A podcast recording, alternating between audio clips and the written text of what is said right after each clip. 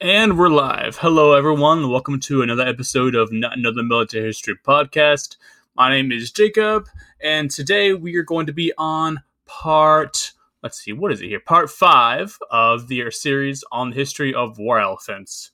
Uh, so I just went ahead and got done with a six mile long bike ride. Uh, I'm trying to get into the uh, the habits of of biking again because I used to do a lot of running and I really enjoyed it for like about a year. I'd you know like run like 12 miles every weekend. And that would be my cardio, you know, for that week and everything. On top of you know going to the gym and everything. Uh, and then just my, it really started to fuck with my right knee. It started to like you know just continually hurt me really bad. there was actually there was one point when um, my wife she was out of town was going to her sister's wedding and i just done um, at that time i was doing four mile runs but uh, my shoe was messed up and so it ended up fucking with my right knee. And so it was like for a good maybe like couple hours it was like i lost like complete like use of my right knee. It was just so like damn fucking sore. On top of that i was having to give this medication to my cat and he was not to, of course, take his medication, you know, because cats are difficult like that. I mean, what cat would be reasonable under any circumstances? So he was hiding under the couch, and here I am with my bum fucking leg, like trying to get this cat, like to get his like medication so he doesn't die. Like it was, but um, so um, yeah, but so first it's, it started to focus my name and so I had to stop running for a while, and now I just I don't I don't really have the same passion for it as I used to. Like, you know, it's I can run, you know, a few miles at the gym or outside, but it, it's it doesn't really do anything for me anymore. I mean, I, I love hiking, I love biking, so I think uh, when I'm not hiking, I'll probably just end up doing my weekly biking. So um, went ahead did some hills, and uh, yeah, it was uh, which you know was a little bit more than I expected, but uh, like I said, still trying to get back into the groove of it. But man, I tell you though, like just there's nothing like just just quite like going down a hill just on a bicycle, just the wind blowing your face and everything. It was just it's just such a great freeing feeling, you know. So if uh, if nothing else, uh, if you don't get anything else in this podcast, go ride go ride a bike. It's a lot of fun. So, uh, anyways, we're gonna go ahead and pick up where we left off. So we went ahead and left off at Rome's uh, victory over Carthage during the Second Punic War. So shortly after the Second Punic War, Rome go to war with King Philip of Macedon. So King Philip had previously allied himself with Hannibal, and so the Romans feared what would happen if he uh, allied himself with Antiochus uh, III of Cilicia. So Consul Flaminius of the Romans would face off against King Philip in 201 BCE, were used the war elephants kept at Zama to great effect. So those elephants ended up breaking the Macedonian left flank during this battle, and they uh, routed Philip's cavalry, allowing Flaminius' legions to surround the Greek infantry and cut them to pieces. Uh, Rome would then fought another war against Antiochus the Great, whom Hannibal at the time was still in league with. So Hannibal basically, uh, shortly after the, the Punic Wars, flees Carthage uh, he he had kind of you know like got himself in trouble with some of the leading Carthaginian families there because you know they you know blamed him for their defeat and whatnot. So he went ahead and fled there, and it's kind of like you know at the time after the Second Punic War, Hannibal kind of goes through a period where he's you know like working with other Greek rulers and everything, and like you know rulers in the east, still trying to kind of fuck with the Romans a little bit, you know, in, in any way that he can. So um, now at the Battle of Magnesia, Rome would defeat Antiochus without the aid of the elephants. And as part of the terms of surrender, uh, Rome uh, went ahead and demanded that Antiochus hand over all of his war elephants. So just like they did with Carthage, you know, like we talked about last podcast in the Second Punic War, they went ahead and, you know, like as part of the treaty, they said that Carthage was no longer allowed to train any war elephants. So this kind of shows that to the Romans, war elephants were sort of ancient weapons of mass destruction. Uh, they wouldn't allow others to possess them where they could, you know, like although they themselves would oftentimes use them during battle. And the Romans weren't really too keen on uh, giving the elephants a lot of credit in most of their battles. The Romans, uh, like I said, are very infantry centric army. You know, they really, really value their Roman legions. And, you know, they kind of viewed the elephants as kind of this like, you know, weird kind of Eastern weapon in a way, you know, kind of coming from like, you know, the far east of India. But like, so they wouldn't oftentimes write about, you know, like how important they were to battles in which they used them. But I mean, they still, the fact that they're willing to go ahead and flex their muscles and tell other nations that, like, yeah, you're not allowed to, you know, terms of surrender, you're not allowed to, you know, like, you know have any war elephants anymore. It does show that they clearly placed a value on them in battle. Uh, so the Romans, uh, continued to use war elephants in subsequent battles against all manner of enemies, including the Gauls and other Greeks and Asians. Uh, the Romans typically used the elephants to crush the flanks of the enemy armies, uh, one example being at the Battle of Pydna against Perseus' cavalry and 168 BCE. Uh, this tactic would often create an opening that allowed the Romans to outflank uh, the more ponderous Greek phalanxes. So the Greek phalanx is a really, really strong formation from the front. Like if you try to attack it from the front, you're not going to go anywhere. You're going to hit a wall of spears. Uh, but the Roman legions, of course, are a lot more flexible, and then so this is partly, you know, with the aid of elephants, it made for a very effective formation if they're able to attack from like the sides or from the um, or from the back. Uh, so uh, Caesar also ended up using elephants during a second invasion of Britain in 54 uh, BCE, where they terrify the bewildered British tribes. And I'm going to go ahead and read a quote. Let's see. So, this is from uh, in his eight books of stratagems written uh, in during Roman times. Uh, quote, Caesar attempted to pass a large river in Britain. Cassivellaunus, king of the Britons, obstructed him with many horsemen and chariots. Caesar had in his train a very large elephant, an animal hitherto unseen by the Britons.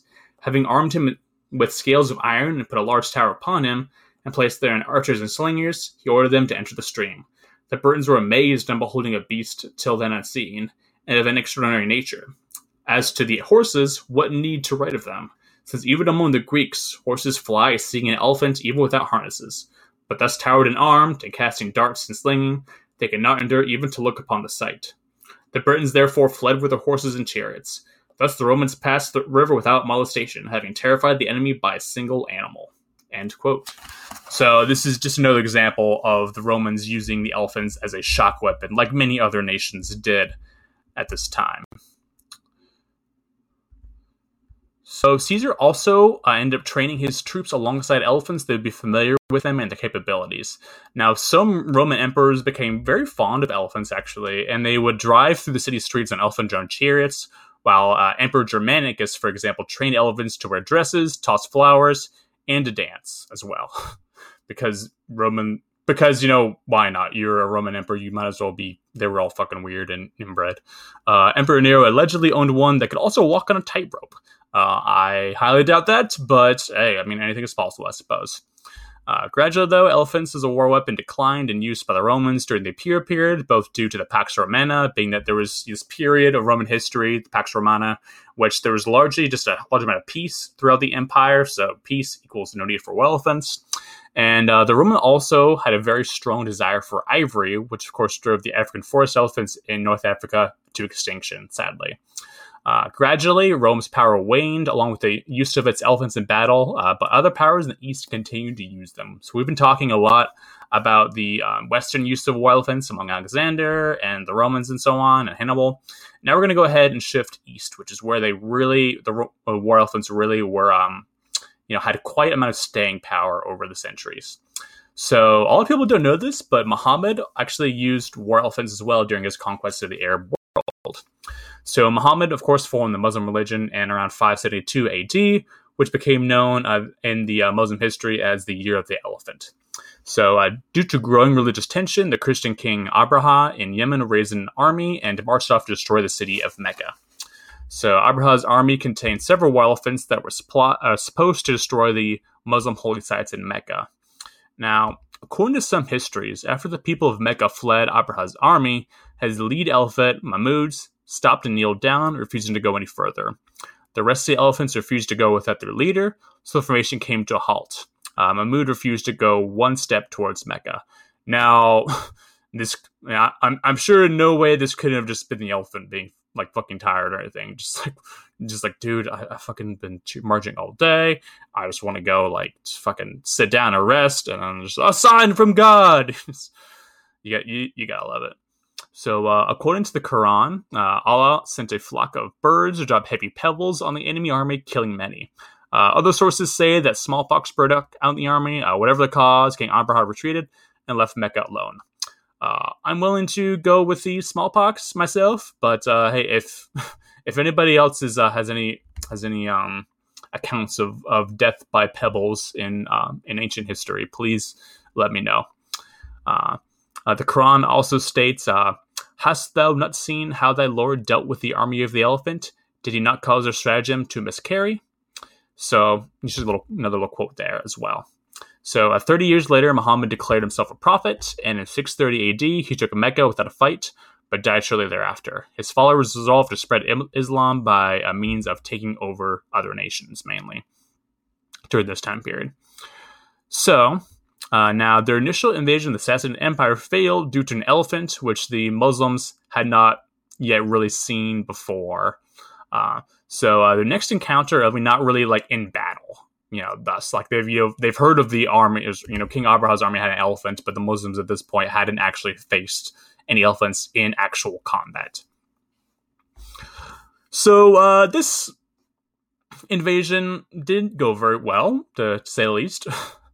So uh, they faced a Persian army uh, that held 30 war elephants. So the Arab horsemen attempted to charge, but the horses stopped short, frightened of the elephants. Now, Abu Obadiah, who was one of the Arab leaders, uh, tried to inspire his men to fight. Uh, so he went ahead and dismounted and ran up to attack the elephant. He was immediately grabbed by the elephant and trampled to death. Just seeing uh this Muslim army fled. That's what happens when you try to go fucking Leroy Jenkins and against a goddamn elephant. Like it's it's it's not going to go the way that you think it's going to go. So uh, the very next time, in the Battle of uh, in 636 AD, now the Arabs were better prepared. So they used archers to distract the elephants while cavalry rode up to the elephants and cut the straps off their howdahs, sending the riders tumbling to the ground. The Persian infantry then managed to save their army from defeat, though, and the battle ended up being a draw. Uh, the very next day, as the Persians were repairing the elephant towers, the Muslim camel cavalry surged forward, uh, disguised the elephants, kind of pulling a trick from the uh, Assyrians, and the Persian cavalry shied and ended up running away during this battle. Now, on the third day, the Persians had repaired their howdahs and were ready for battle. However, uh, there were some Persian defectors that went ahead and went over to the Arabs, and they revealed the secret weakness of the elephants: their eyes and trunks. Which you know, I mean, the trunks I can I can understand, you know, like not really being an obvious thing, but the eyes, I mean, come on, guys, like the. Uh, with this information, the Muslims aimed for the elephant's eyes and the trunks, driving a spear through the eye of the lead elephant and driving the west away, uh, giving the Muslims their very first victory. So now we're going to go ahead and shift to medieval Asia. So, as their use waned in Europe and the Mediterranean, war elephants continued to see use in many parts of Asia. Now, as defensive technology for elephants developed, so too did the technology meant uh, to kill them. So, as plate armor grew stronger and more flexible, so too did the penetrating power of arrows due to stronger bows. Uh, they started using composite bows, became very big, as well as metal arrow shafts. So, as they're uh, developing, you know, better plate armor for the elephants, they're also developing better arrows. So uh, some armies started to also mount ballistas called yantras onto the howdahs. Uh, however, they weren't very accurate and soon fell into disuse not long after. Uh, Indian armies used elephants as mobile strong points, uh, so their kings often rode their and their howdahs as well. Um, and the Indians also had a medical corps for the elephants who cared for them uh, during the night after battles. Uh, India was the place where the use of war elephants was uh, had the longest extent. I mean, it, it, would go up into the very, very you know like latest period. So there were a lot of the innovation in terms of using uh, war elephants coming from India. Um, elephants were also uh, still status symbols among the Indian elites and featured in many parades and festivals, adorned with jewels, and often painted bright colors, which to this day is uh, is a pretty common thing in in many parts of India as well. The elephant is still a pretty uh, sacred animal for lots of Indians. So now we're going to go ahead and talk about elephants in the Ghaznavid Empire. So the Ghaznavid Empire ruled eastern Iran, Afghanistan, and northern India for about 200 years from the 10th to the 12th centuries. Now, they relied heavily on Mamluks and war elephants to staff their armies. Their very first leader was Sultan Mahmud, who was very warlike. It was said that in one battle he slayed so many enemies that he had to take a hot bath to remove the congealed blood that kept from him uh, that kept him from letting go of his sword. So there you go. Not really sure what else to say about that. So he invaded India around uh, 1001 AD and faced King Jaipal, whose army included, uh, quote, 300 chain elephants. So uh, this is kind of an interesting term here, chain elephants. So the term chain elephants can mean either that there were a lot of elephants, as a group of elephants is called a chain, And it could also mean the elephants use a chain as a weapon, probably like attaching the chain to its trunk. So as it swinging its trunk around, it's got this giant heavy ass chain that's just, you know, whipping around and snapping people's necks and whatnot. So I'm going to go ahead and read you a quote as well from page 192 of uh, Jonathan Kistler's War Elephants, kind of talking about this subject. So this is a one example of uh, wreaking uh, havoc on opposing armies. So noon had not yet arrived when the Mussulmans, uh, also known as the Muslims, had wreaked their vengeance on the infidel enemies of God, killing 15,000 of them, spreading them like carpet over the ground, and making them food for beasts and birds of prey. Fifteen elephants fell on the field of battle, as their legs, being pierced with arrows, became as motionless as if they had been in a quagmire, and their trunks were cut with the swords of the valiant heroes. So uh, it was very, very brutal, brutal fighting that uh, that Mahmud went ahead and uh, and played against King Jaipal. So uh, in this battle, Mahmud defeated King Jaipal and captured 200 elephants, adopting them into his own armed forces. So Mahmud then used his elephants to batter down the gates of Fortress Tak, uh, named quote the Virgin Fort because it had never been penetrated. you, you, you, gotta love some uh, some ancients in a sense of humor. So uh, the Ghaznavids ended up also inventing a special battering ram that also used five elephants. So while not much detail is given about the device, we can speculate that four elephants carried the ram while another one, guided by his mahouts, ended up repeatedly pulling the ram back and forth, bashing the city's gates. So, which is pretty, pretty metal, I will say. So, in another battle uh, with Ilak Khan of the kingdom of Kashgar, Mahmud fashioned tusk knives to his elephants to better gore Khan's foot soldiers. So, now I'm going to read you another quote just to kind of tell you exactly how well that went.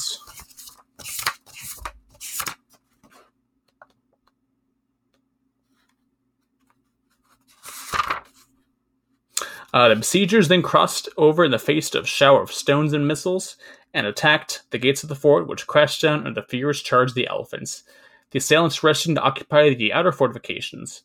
The defenders fought bravely and contested every inch of the ground, but when Khalaf saw Mahmud's elephants trampling his men to death, he was so disconcerted that he offered submission and surrendered the fort.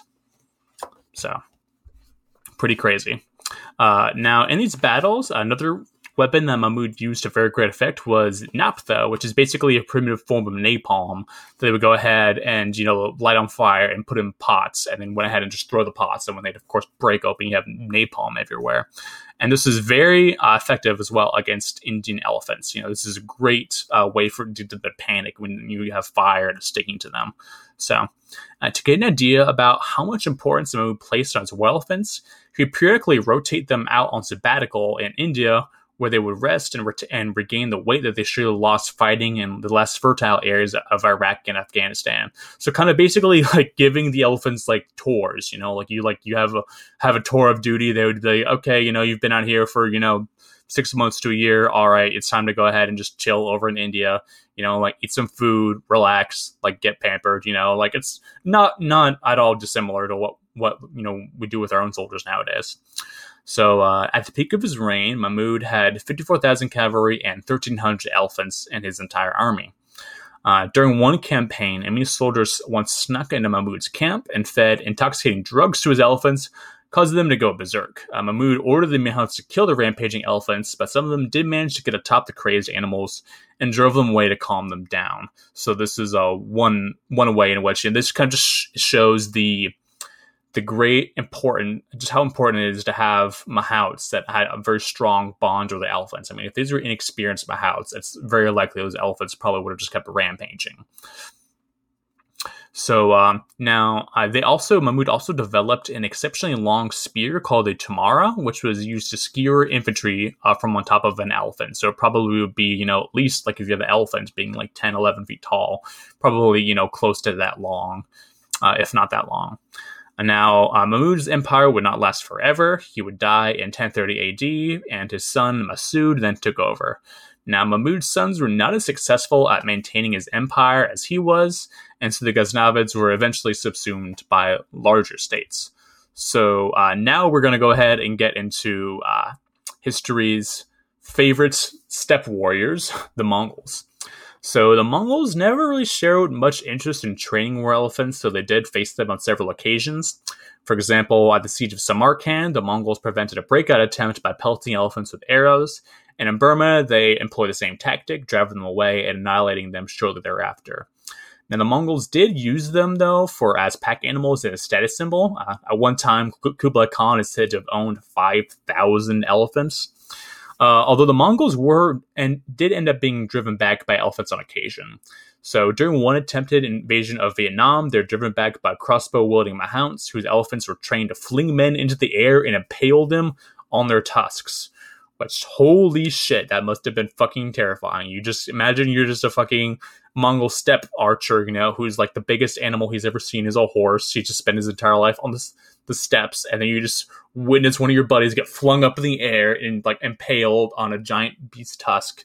Must have been absolutely insane.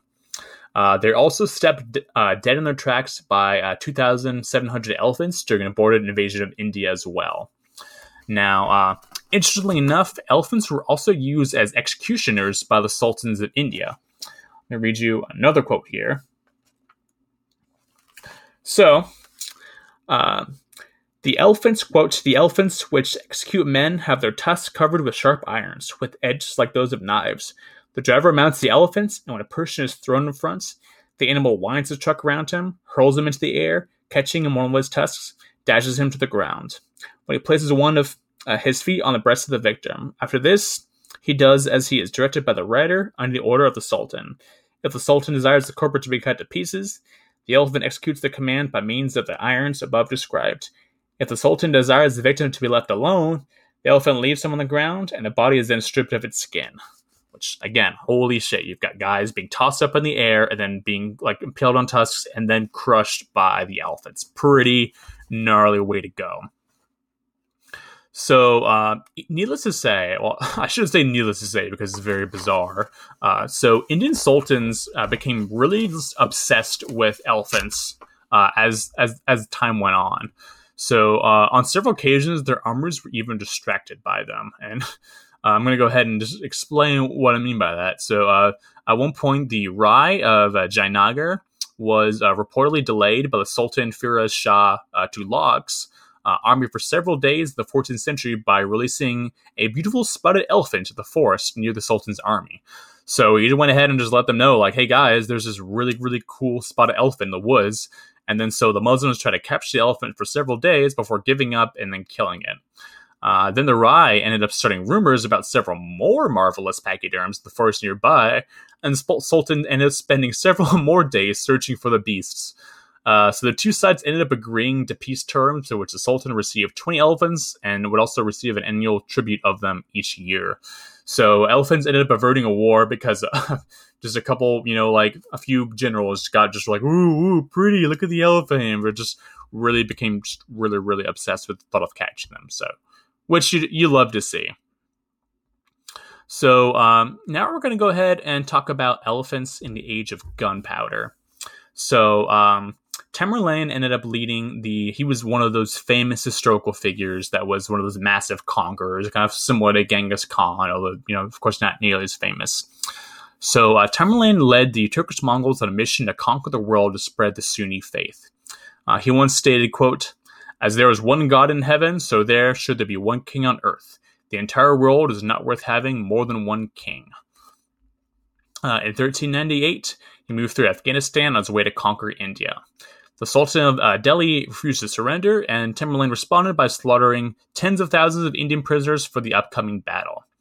Now, Sultan of Delhi had only 120 war elephants due to previous civil wars against other Indian nations. Uh, his elephant corps, uh, though, although had new advancements in technology to help them.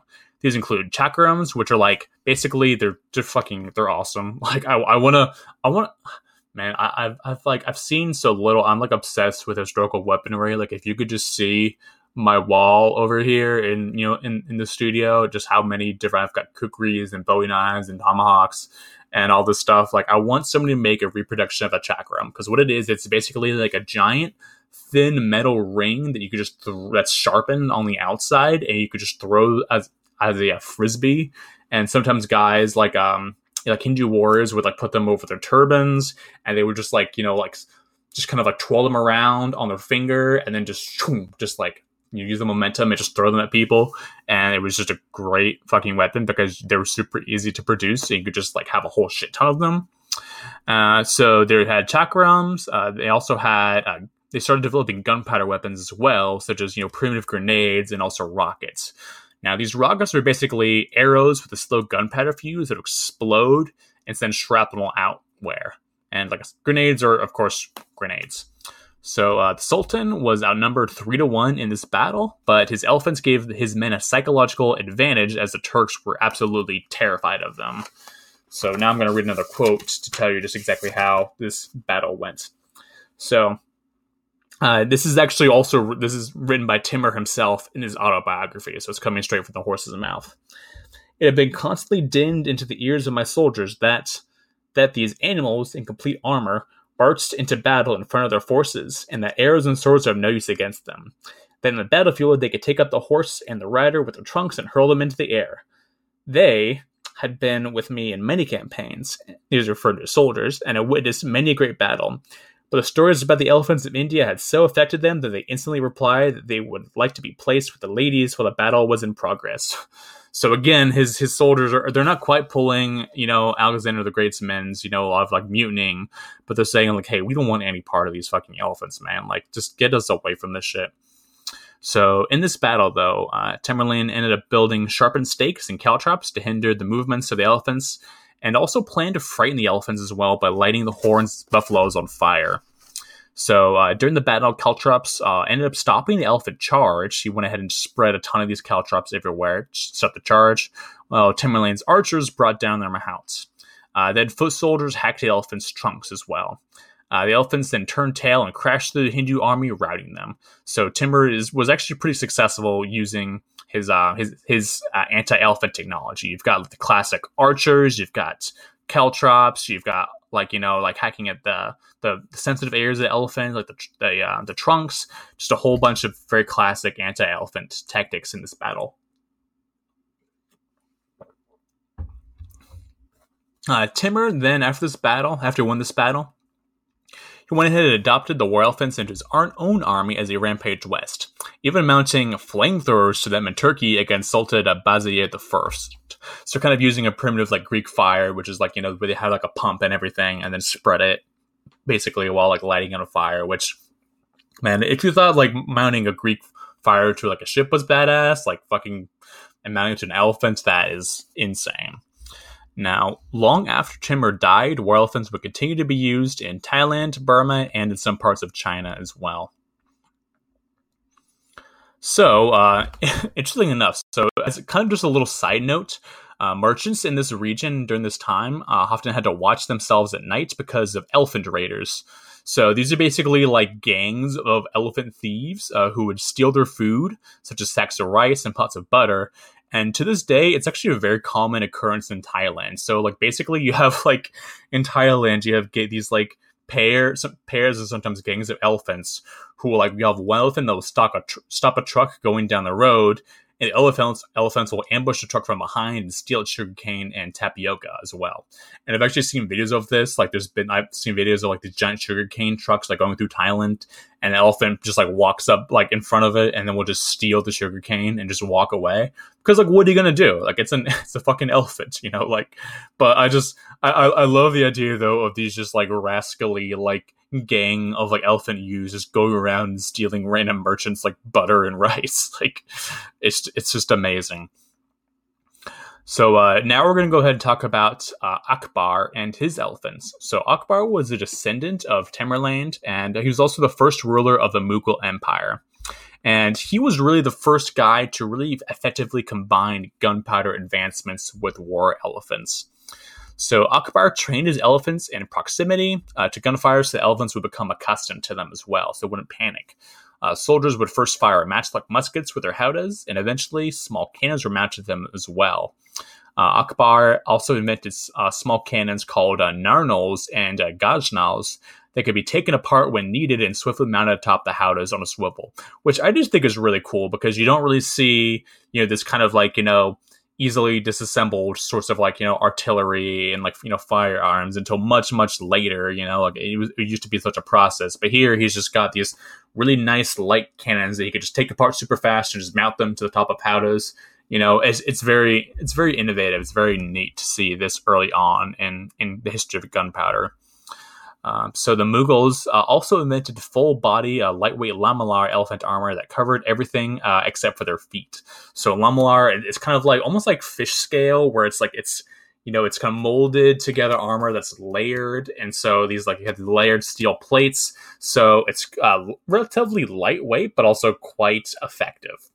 Uh, they also invented a new headpiece that allowed them to the, ele- cover the elephant's eyes if they became disobedient or panicked, uh, supposedly to calm them down. Uh, whether or not that actually worked is not really known. Uh, iron plates were also fitted to their ears, and spikes were placed on their sides to keep away enemy infantry, especially under their vulnerable neck and trunk. So he's developing very effective armor for these elephants. Uh, in 1567, Akbar defeated a much larger army armed with 1,500 elephants because the Hindu leader ended up uh, taking an arrow to the eye, and um, his army ended up uh, fleeing as a result. Uh, during this battle, the Hindu elephants were reportedly armed with spears and knives as well. So this wasn't the only battle in which trunk swords were used. Uh, they were reportedly also used by other rulers in India and Afghanistan as well. Now, some sources say that the swords were as long as 12 feet, uh, while other sources say that the trunk swords were connected to the elephant's armor on their trunk.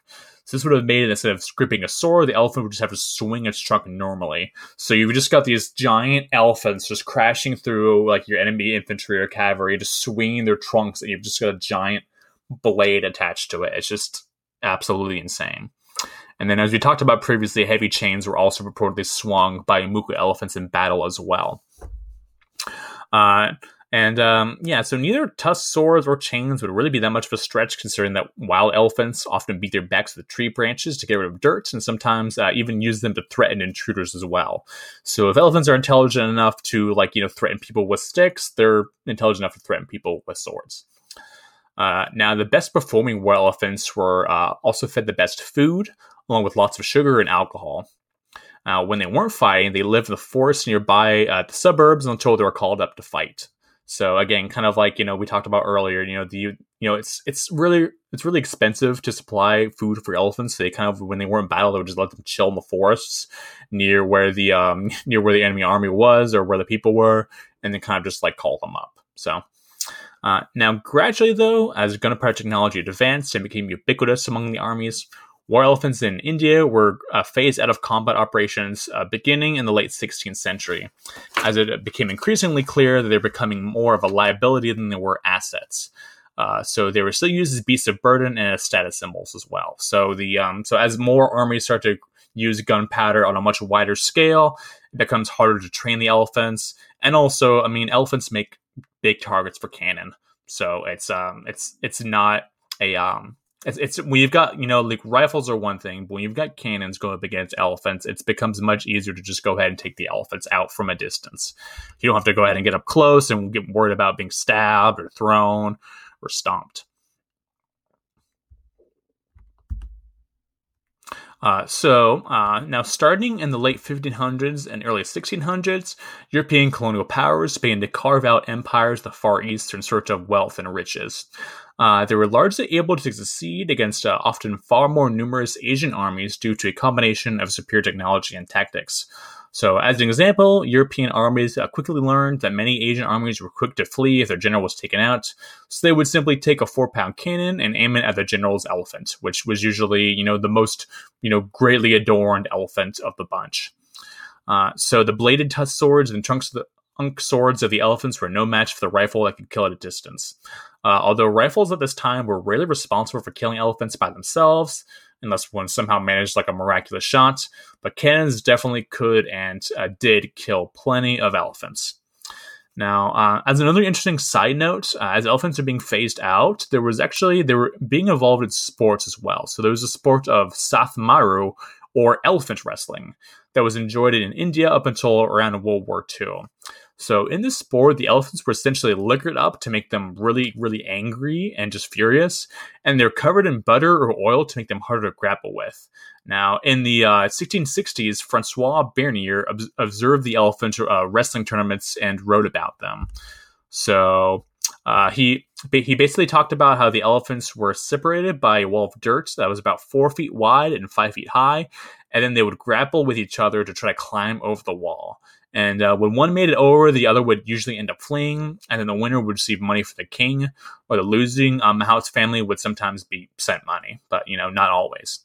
Uh, during these uh, wrestling matches, it was very common for the Mahouts to die, um, as the elephants actually learned that they could win if they just killed the Mahouts. so, so the elephants just caught on really fast. Just like, hey, this guy's controlling the other dude. If I just kill him, then like the other guy's gonna run away.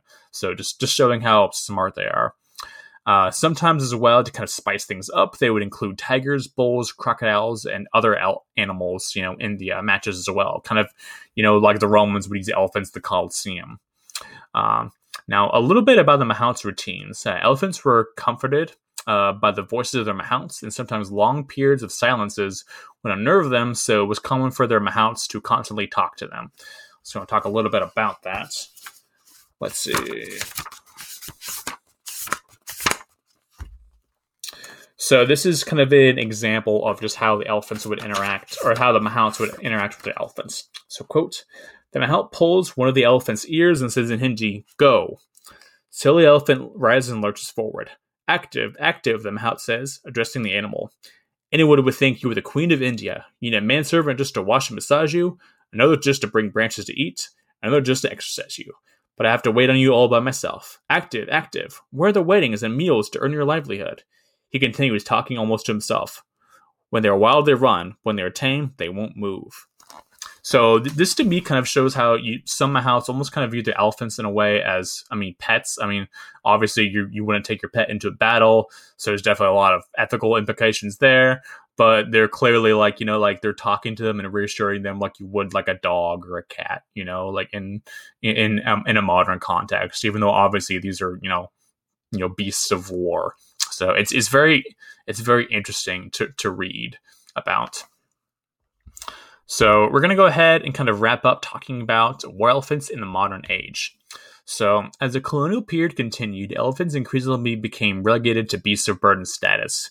Uh, there were very few elephants uh, present at the Battle of Plassey in 1757, uh, but most that were there were killed by the British artillery. So, the Battle of Plassey was is a really kind of starts to cement British rule over India, and the fact that there were almost no war elephants there shows that they really were uh, on their way out. Uh, the British did end up using them as artillery haulers, uh, though, in campaigns in India as well as Abyssinia, which of course we now call Ethiopia. Uh, the French also used them to haul heavy artillery during the Franco Prussian War of 1870, and uh, even the Nazis actually used elephants from the Hamburg Zoo to plow fields and perform farm labor to conserve fuel. Now, during World War II, the largest use of elephants uh, occurred in Burma. So, uh, during their invasion, the Japanese, they were all, before the Japanese invaded Burma during World War II, there were a whole ton of different uh, elephants that were used for logging purposes. So, Japanese would end up uh, conscripting them and then uh, their mahouts as well to haul soldiers and supplies through near impenetrable jungles. Uh, the British would also use them as field engineers to help build roads, bridges, and canals.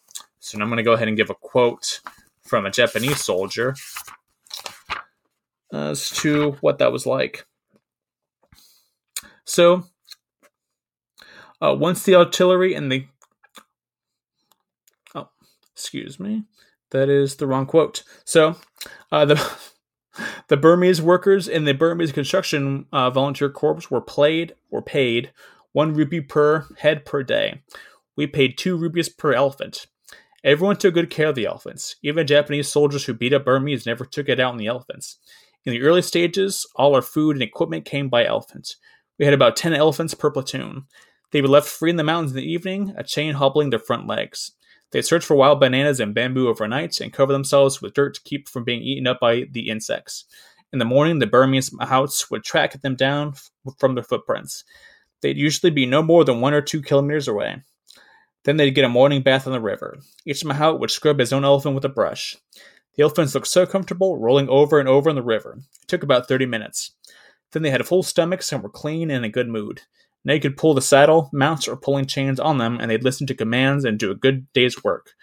We had to prepare an almost astronomical amount of lumber. The elephants pulled down the trees that we'd sawed almost through, moved them away, and stacked them up with their trunks. So uh, he's kind of portraying the. This is, this is from the a Japanese soldier named uh, Abe Hiroshi, and so he's kind of portraying this as being like you know really like you know the oh we're treating the elephants so well like look at them they're like frolicking you know in the woods or in in the in the river and everything with their mahouts like isn't it great you know uh, however, I would go ahead and take this quote with a grain of salt, considering that he was convicted of war crimes for beating POWs and received life imprisonment. So, always check your sources. Uh, now, in 1944, many Burmese mahouts were forced to work for the Japanese, uh, and as the Allies went ahead and started retaking Burma, a lot of them ended up defecting uh, to the Allied side uh, over the ill treatment that their elephants received. So the Japanese would chain the elephants in their camps at night, not allowing them to forage for food, uh, as a result, the elephants became quite thin. Uh, moreover, thanks to Allied air superiority, many Mahouts and elephants were subject to strafing runs by Allied aircraft. Uh, some RAF pilots uh, even asked to be excused from bombing runs against elephants, uh, but ended the war um, uh, so um, by starving the jet. So, excuse me. So, ending the war by starving the Japanese took preference over the lives of the elephants, and many ended up being killed in these bombing runs. Uh, so one Mahout named uh, U Toke Gale, who served from 1943 to 1945, wrote about how the Japanese overworked many elephants to the point of death. Many others starved as well. Uh, Japanese soldiers were also observed shooting elephants for their tusks, and uh, elephants were known to suffer burns on their backs from carrying the Japanese batteries. Now, uh, the Allies generally uh, ended up treating uh, the Allies generally treated the elephants better, uh, so, uh, but there there were some exceptions, though, of course, as there always will be.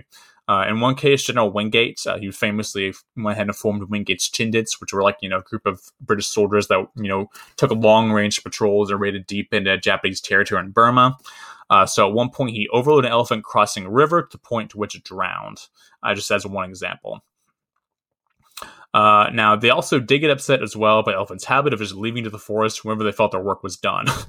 so, which, which I just, I, I love the attitude of the elephants. Just like, yeah, this is, I'm fucking clocking out, man. I don't, I don't care about your fucking war. Like, I just want to go out in the woods and eat leaves and bananas. And just, I just imagine these like, British American commanders just be like, oh my god, where, where do the fucking elephants go, man? Like, why does all go go in the fucking jungle? Where the fuck are they? You know, like, you, you love to see it. So, uh, as a, kind of a funny little interesting example, there was uh, one uh, elephant that was on the Allied side, and he was a laundry elephant uh, that was given his own ID number and foxhole to protect it from getting strafed by the Allied aircraft. I'm going to go ahead and read a quote talking about that. So, first Punjabis found an elephant standing sadly on a hilltop near MS 116, swathed uh, in cloud and with a little bell fastened around its neck was escorted to brigade headquarters, where Brigadier Warren's orderly, who had experience as a Mahout, was entrusted with its care. A large 68 was painted on its back for recognition purposes, just like a vehicle's tailboard, and was employed taking the brigade's laundry down to the river with its hide as a scrubbing board. For the slit trench, the elephant was provided with a shelter previously dug into a bank for a three ton lorry, and uh, to this it was wisely retired at the first sound of gunfire. It was last heard of it in the stables of the Maharaja of Cooch Behar. So this is you know just an elephant being used you know like in in and, you know, it, it seems like you know in this instance it was it was fairly you know lovingly used. The fact that they would paint you know a um a you know like a 68 and everything on his hide and everything, but also don't use elephants in war in the first place. So yeah, maybe not.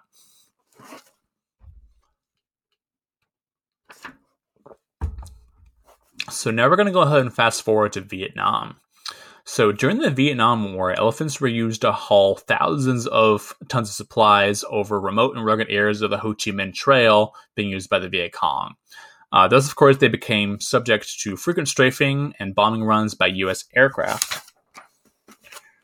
Read another quote here. So this is uh, this is uh, Lieutenant. This is from Lieutenant Fan, who was the Viet Cong's uh, 559th Transport. Uh, he went ahead and led the Viet Cong 559th Transport Group. So this is his account. So he's he's uh, talking about elephants in this instance. So they're not easy to manage. Uh, this is from him, uh, you know, especially when there's fighting going on. As soon as he left our base, one of them got bogged down in a swamp. After two hours of struggling hard to save it, one of the soldiers suggested we kill it, take a tusk, and distribute the meat to the surrounding villages. But we felt we couldn't do that. These elephants had done a lot for the regiment. Seeing the huge animal sink deeper and deeper into the mire, I lost all hope to save it. Thuan, the commander of the unit, sent men to fell trees in the forest to fill up the swamp. The elephant quickly understood. It grabbed hold of the logs with its forelegs and gradually pulled itself from the mud and out of danger. We were all overjoyed and set off immediately. But somehow we were de- uh, detected and our convoy was shelled. We were worried about our animals because of their size were not safe. The lady elephant ran amok. Fearing it would be killed, Thuan sent me to tell the Mahout to get it quickly under control. As it was in a lead, the whole convoy depended on it. Thuan gave the order to all the Mahouts to hide behind the large ears of the elephants while they moved on open ground. At last, we got out of the dangerous area. I still wonder how no elephants were hit. So, showing you know how soldiers, you know, will you know, oftentimes bond with these uh, elephants as well. So uh, during the Vietnam War as well, elephants, you know, because they were being used to haul Viet Cong supplies, they became uh, targets of opportunity for U.S. aircraft. So in, in a briefing, as, as one example, in a briefing for Helicopter Squadron 265, uh, the pilots were not told to uh, strafe, quote, friendly elephants. When one pilot asked how to tell a friendly elephant from a Viet Cong elephant, squadron commander said to look for mud on the bellies. Uh, this is elephants that the elephant had been, quote, on the trail, meaning the Ho Chi Minh Trail. Now, how exactly a helicopter or a, um, or a, or a fighter aircraft or a bomber aircraft pilot is supposed to tell if an elephant has mud on its belly from like thousands of feet up in the air is anyone's guess. So uh, the U.S. also developed a methane sensor to discern whether or not the elephants were carrying fuel for munitions. But of course, the elephant's digestive system does this on its own, so that didn't really work. I mean, it's like elephants fart, you know, like they're going to create their own methane, so that doesn't make any sense. So uh, now, now this kind of leads into kind of like a really weird, kind of like interesting story. So, uh, in 1967, a friendly Vietnamese village wanted uh, elephants to help them haul logs uh, to the local sawmill. And now the U.S. Uh, wanted to give them the elephants, but they couldn't be marched in because of the village was surrounded by hostile Viet Cong forces. So the U.S. decided to fly some in. So this is, you know, they've been made a Disney movie off of this called Operation Dumbo Drop. So very famously. So uh, there was a couple of different plans as to how best to do this. So one plan was to tranquilize them, uh, create the elephants, and then fly them in via helicopter. Uh, another plan was to push parachute harness animals out of the back of a C-130, which goddamn, I just I feel more and more sorry for these elephants, honestly. Uh, so the press became aware of the endeavor, and it naturally became a huge story. Now there are a couple of different versions of uh, how this actually panned out. So one version states the Air Force managed to get the elephant inside of a C-130, but when the plane took off, they became nervous and started panicking. So the uh, crew ended up having to tranquilize the animal, and then uh, yeah, I'm just gonna read uh, another quote because it's it's it's very it's very fucking bizarre what happens. So uh, once the beast was tranquilized, it relaxed and released a gas so strong that the average human nose could not stand. It made a noise so loud that almost shattered your eardrums and shook the plane. It went boom, and this is how the operation got its name. So, uh, yes, elephants farting. Uh, now, another el- version states that elephants were carried away by a helicopter and put in a village. So, you know, the first one is a lot more entertaining, but I'm also probably willing to probably more lean with the second one. So, uh, the end result, though, of, of the so we went and talked about how the elephants are getting there, but the end result wasn't very pretty. So uh, it was actually not really reported on as much uh, as the actual build up for a couple reasons. Uh, for one, uh, Martin Luther King Jr. was shot on the same day the elephants were dropped off, so naturally this was a much bigger story. And uh, for two, the Viet Cong became aware of the operation and ambushed the elephants as they landed. So three of them were killed, the fourth ran away into the jungle. So, yeah, this did not exactly. I'm I'm willing to bet I've never seen the Disney movie, but I'm willing to bet the Disney movie does not end like that. So uh, now, now, now we're going to talk a little bit, kind of ended on talking about war elephants today. So the only region in which elephants are currently used for military purposes is in Burma. So uh, they're used by Kachin and Karen rebels uh, who use them as supply carriers. They're fighting against the military uh, junta in uh, Myanmar. So yeah, that's kind of the only place that they're still being used currently in any sort of conflict zone today. So, uh, just to conclude about the history of war elephants, as a sort of epilogue. So, although conventional military wisdom views war elephants as sort of a gimmick, their track record proves otherwise. Now, although this sometimes did damage their own armies when misused or uh, when misused or misled, elephants were the decisive factor in numerous battles throughout history when they were properly trained and led. Now, elephants have served humans as war weapons or beasts of burden for centuries. Now it's time for us to return the favor, I believe. Uh, we need to take steps to better preserve their species for future generations. And that is the history of war elephants. So uh, I am going to go ahead and uh, just tell you guys to um, I'm going to go ahead and donate some money to the World Wildlife Fund to go ahead and try to help the preservation of elephants. I think they're a amazing species, highly intelligent, and uh, for all those reasons, and then and just the fact that you know I think they're a a species that deserves to be preserved. I'm going to go ahead and donate some money to the WWF, and I encourage everybody listening to go ahead and do the same. Uh, I really hope you guys enjoyed this series. I really enjoyed working on it, a longest series of the podcast to date. And uh, it was a ton of fun to research. I really loved reading the book. Uh, I highly would recommend War Elephants by Jonathan Kistler. And uh, there should be new series coming up soon, and I know that I haven't been great about uh, putting the other series uh, or other episodes on the Patreon, but I assure you, I will have some uh, Patreon exclusive episodes coming up shortly. So uh, until then, uh, go ahead and uh, yeah, the best the best way to view elephants is a way in which does not harm them in any sort of way. So that's what I want to leave you guys with, and go ahead have a great night, enjoy your weekend, and peace out.